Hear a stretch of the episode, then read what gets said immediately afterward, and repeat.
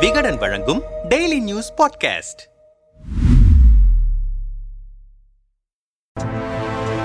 ஒற்றுமை வேறு ஒற்றுமை ஆக்கல் வேறு. பொது சிவில் சட்டத்தை அமல்படுத்த விடமாட்டோம். சீமான். மத்தியில் ஆளும் பாஜக அரசு இரண்டாயிரத்து இருபத்தி நான்கில் லோக்சபா தேர்தலுக்கு முன்னதாக பொது சிவில் சட்டத்தை நாடு முழுவதும் அமல்படுத்த தீவிரமாக ஆயத்தமாகி வருகிறது. இரண்டாயிரத்து பதினெட்டில் இதே மத்திய அரசின் இருபத்தி ஓராவது சட்ட ஆணையம் பொது சிவில் சட்டம் தேவையில்லை என கூறிய பிறகும் தற்போது இதற்கென்று இருபத்தி இரண்டாவது சட்ட ஆணையத்தை அமைத்து மக்களிடம் கருத்து கேட்பு நடத்தி முடித்திருக்கிறது. இந்த நிலையில் நாம் தமிழர் கட்சியின் ஒருங்கிணைப்பாளர் சீமான் நாட்டின் பன்முகத்தன்மைக்கு எதிரான பொது உரிமையியல் சட்டத்தை ஒருபோது ஒருபோதும் நடைமுறைப்படுத்த விடமாட்டோம் என கண்டனம் தெரிவித்து அறிக்கை வெளியிட்டிருக்கிறார். அந்த அறிக்கையில் இந்திய ஒன்றியத்தை ஆளும் பாஜக அரசு பொது உரிமையியல் சட்டம் என்ற பெயரில் நாட்டினை பிளவுபடுத்த துடிப்பது வன்மையான கண்டனத்திற்குரியது. மாற்று மத மக்களை குறிவைக்கும் மதவாத இயக்கமான ஆர் எஸ் எஸ் இலக்குகளில் ஒன்றான பொது சிவில் சட்டத்தை நடைமுறைப்படுத்தி நாட்டின் ஒருமைப்பாட்டையும் பன்முகத்தன்மையையும் குழிதோண்டி புதைக்க மோடி அரசு முயல்வது எதேச்சதிகார போக்கின் உச்சமாகும்.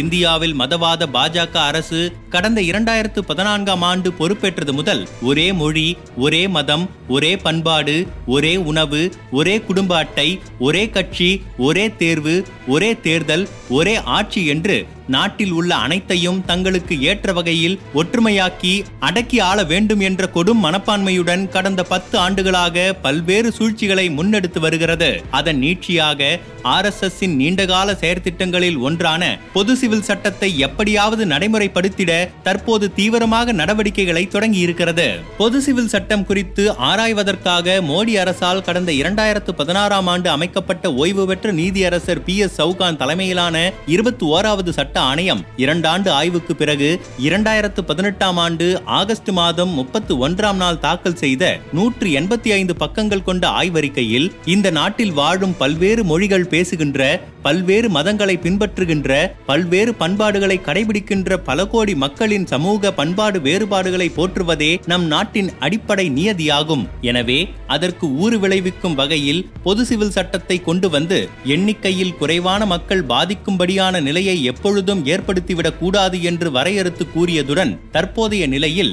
பொது சிவில் சட்டம் தேவையில்லை அதற்கான சூழ்நிலையும் ஏற்படவில்லை எனவும் தெளிவாக குறிப்பிட்டிருந்தது. மேலும் உலக அளவில் பல நாடுகளும் வேற்றுமையில் ஒற்றுமை என்பதை ஏற்க துவங்கியுள்ள நிலையில் நீண்ட காலமாக பன்முக பண்பாட்டினை இந்தியாவின் சிறப்பு என்று மார்த்தட்டும் நாம் நாட்டு மக்களிடம் நிலவும் பண்பாட்டு வேற்றுமைகளை பாகுபாடு என்று கருதக்கூடாது எனவும் அதுதான் நமது வலுவான மக்களாட்சியின் அடையாளம் எனவும் அறிவுறுத்தியிருந்தது. அப்படி பாஜக அரசால் அமைக்கப்பட்ட இருபத்தி ஓராவது சட்ட ஆணையமே நிராகரித்து நடைமுறைப்படுத்த வேண்டாம் என்று எச்சரித்திருந்த பொது சிவில் சட்டத்தை தான் இருபத்தி இரண்டாவது சட்ட ஆணையம் மூலம் பாஜக தற்போது மீண்டும் கையில் எடுத்திருக்கிறது.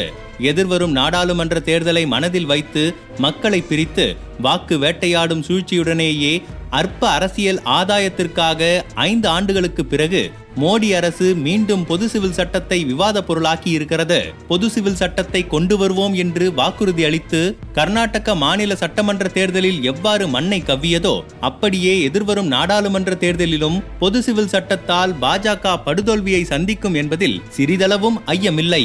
ஐம்பது ஆண்டுகளுக்கு முன்பே விவாதித்து கைவிடப்பட்ட ஒன்றை தற்போது மீண்டும் எழுப்ப வேண்டிய தேவை என்ன வந்தது? இந்த நாட்டில் சொத்துக்கள் அனைத்தும் பொதுவாக உள்ளதா? நிலங்கள் அனைத்தும் பொதுவாக உள்ளதா? பொருளாதாரம் முதல் கல்வி மருத்துவம் வேலைவாய்ப்பு அனைவருக்கும் பொதுவானதாக பாகுபாடின்றி வழங்கப்படுகிறதா? அனைவருக்கும் சரியான சமமான வீடுகள் உள்ளதா? அனைவருக்கும் தரமான உணவு குடிநீர் வழங்கப்படுகிறதா? நாடு விடுதலை பெற்று எழுபத்தி ஐந்து ஆண்டுகளாகியும் அவற்றையெல்லாம் வழங்க திறனற்ற இந்திய ஒன்றிய அரசு சட்டத்தை மட்டும் பொதுவானதாக கொண்டு வந்து திணித்து எதை சாதிக்கப் போகிறது?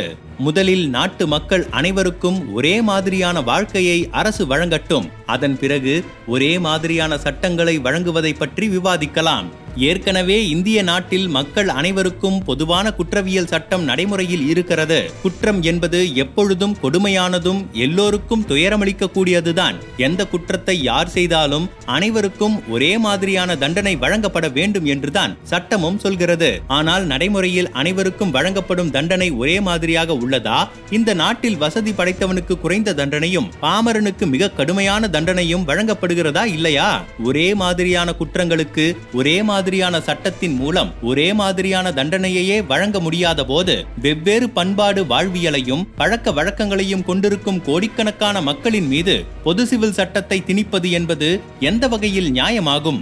இந்தியா வெவ்வேறு மொழி பேசும் தேசிய இனங்களின் ஒன்றியம். வெவ்வேறு மதங்களை பின்பற்றும் பல கோடிக்கணக்கான மக்கள் இந்த நாட்டில் வாழ்கின்றனர். வெவ்வேறு பூகோள மற்றும் காலநிலைக்கு ஏற்ப வெவ்வேறு வாழ்க்கை முறைகளையும் கொண்டிருக்கின்றனர். வடநாட்டு மக்களும் தென்னாட்டு மக்களும் அடிப்படையில் வேறுபட்ட பண்பாட்டினை கொண்டிருக்கின்றனர். ஒரே தேசிய இன மக்கள் வாழும் ஒரே மாநிலத்திற்குள்ளேயே வெவ்வேறு பண்பாடுகளும் பழக்க வழக்கங்களும் பின்பற்றப்படுகின்றன.